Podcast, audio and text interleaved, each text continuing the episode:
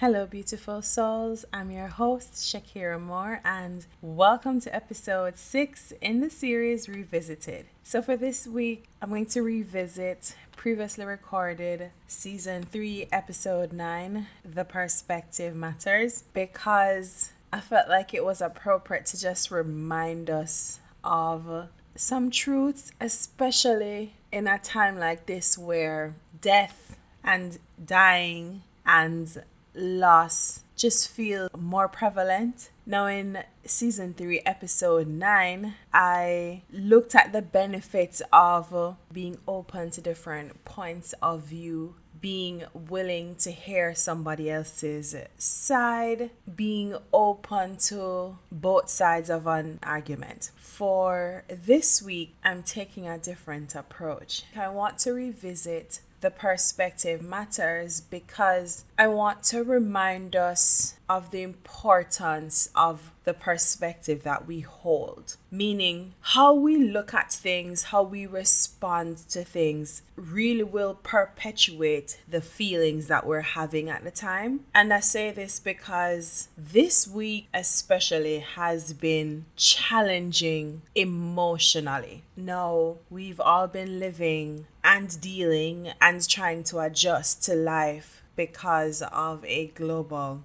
pandemic. The last 19 months of our lives have really been challenging. The last 19 months of our lives I feel like is akin to being on a roller coaster. And it's a roller coaster where you're not even aware of the twists and turns and the dips and the climbs as this ride goes on because you're blindfolded. So you don't know what's coming until you're in it. So, yeah, I'd like to think every week would feel like, oh, this week was a rough one. But I gotta tell you, this past week is right up there with the rest of them. So, three funerals, all virtual, because obviously trying to keep the numbers down in terms of attendance. So, three funerals virtually this week. News of close family friend being diagnosed with a terminal illness, news of other persons passing. It was as if each day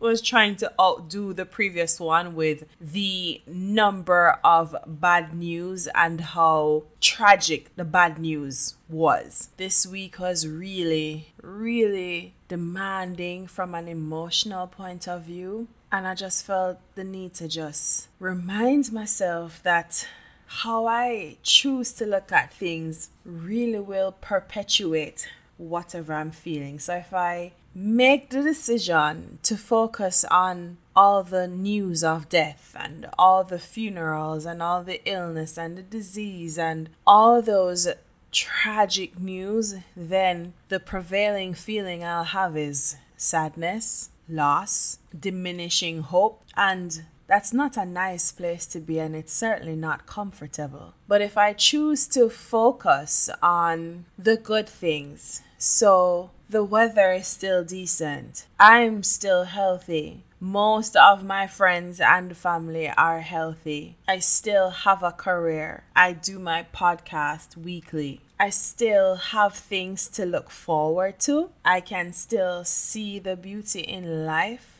and I can get to decide what am I going to focus on. And I do have a choice. So while I can still grieve and mourn the loss of dear friends, I can also choose to not let the loss devastate me. And for that reason, I wanted to revisit the topic of the perspective matters because it really and truly does. And I feel like right now, in this moment in time, I need that reminder. And I feel like most of us need that reminder too that the decision to focus on one thing or the other is yours. So, when you hear numbers being reported on the news, you can choose to focus on the number of new cases, the number of deaths, or the number of people recovering because they report all three as far as I've seen. So,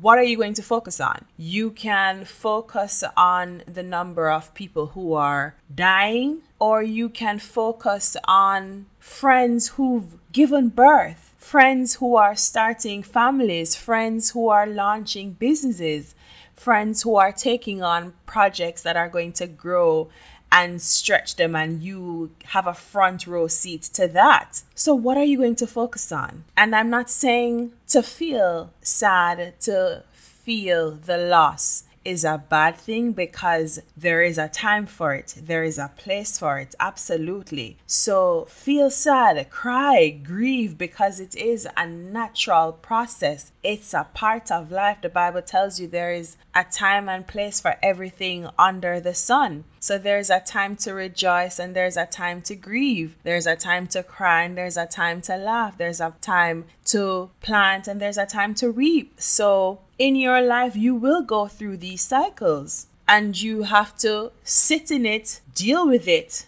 and then slowly but surely pick up the pieces and move on. So I just wanted to remind us that in spite of everything that's going on in this world, you get to decide how you respond to it. You get to decide how you feel about it. And if you're experiencing loss, just think about all the other things that you still have. So you've lost a friend, you've lost a dear loved one. While you're grieving in the midst of that grief be reminded that you still have love around you. So for those people who are still with you hold them tighter hug them longer cherish them even more. Because in this moment you are experiencing a devastating loss. So you know what that is. And that should spark a deeper sense of appreciation for what you still have so that's what I'm choosing to do right now as I think about all the loss that I'm dealing with.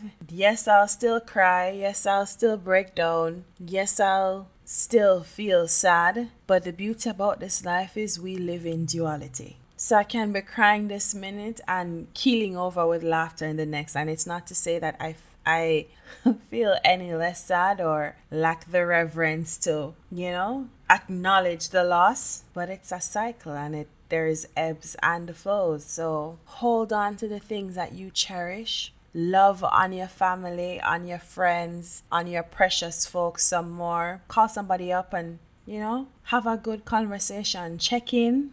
Remind them that you are here and that you care. Check in on yourselves too because you can't pour from an empty cup or a half filled cup. I encourage you to pour from the overflow. And just remember that there is a time and place for absolutely everything under the sun. And if we have life, we also have death. And it's a natural part of the journey that we have to deal with and embrace. It is painful, it is hard to do, but the reality is none of us are making it out of this alive. And I don't want to sound morbid, but you have to come to terms with your own mortality. They are doing their ever loving best to try and make us immortal. But until then, we have to face our own mortality, come to terms with it, make our peace with it. And that way, whenever we experience loss, it'll hurt, but we can accept it. So, my beautiful souls, thank you so much for your faithful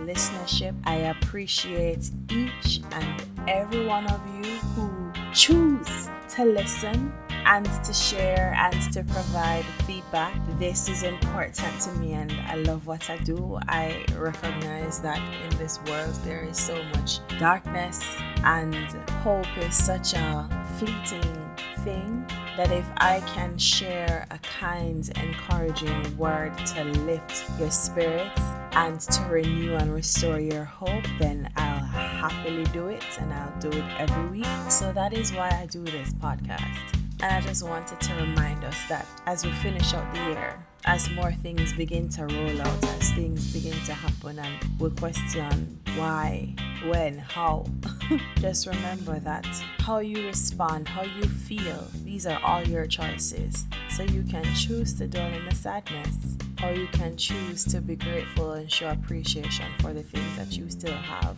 So take a moment, pause, reflect, try and come up with at least five things that you appreciate about your life, appreciate ab- about what's going on for you and with you, and do what you can to put a smile on your face, even as the tears stream down.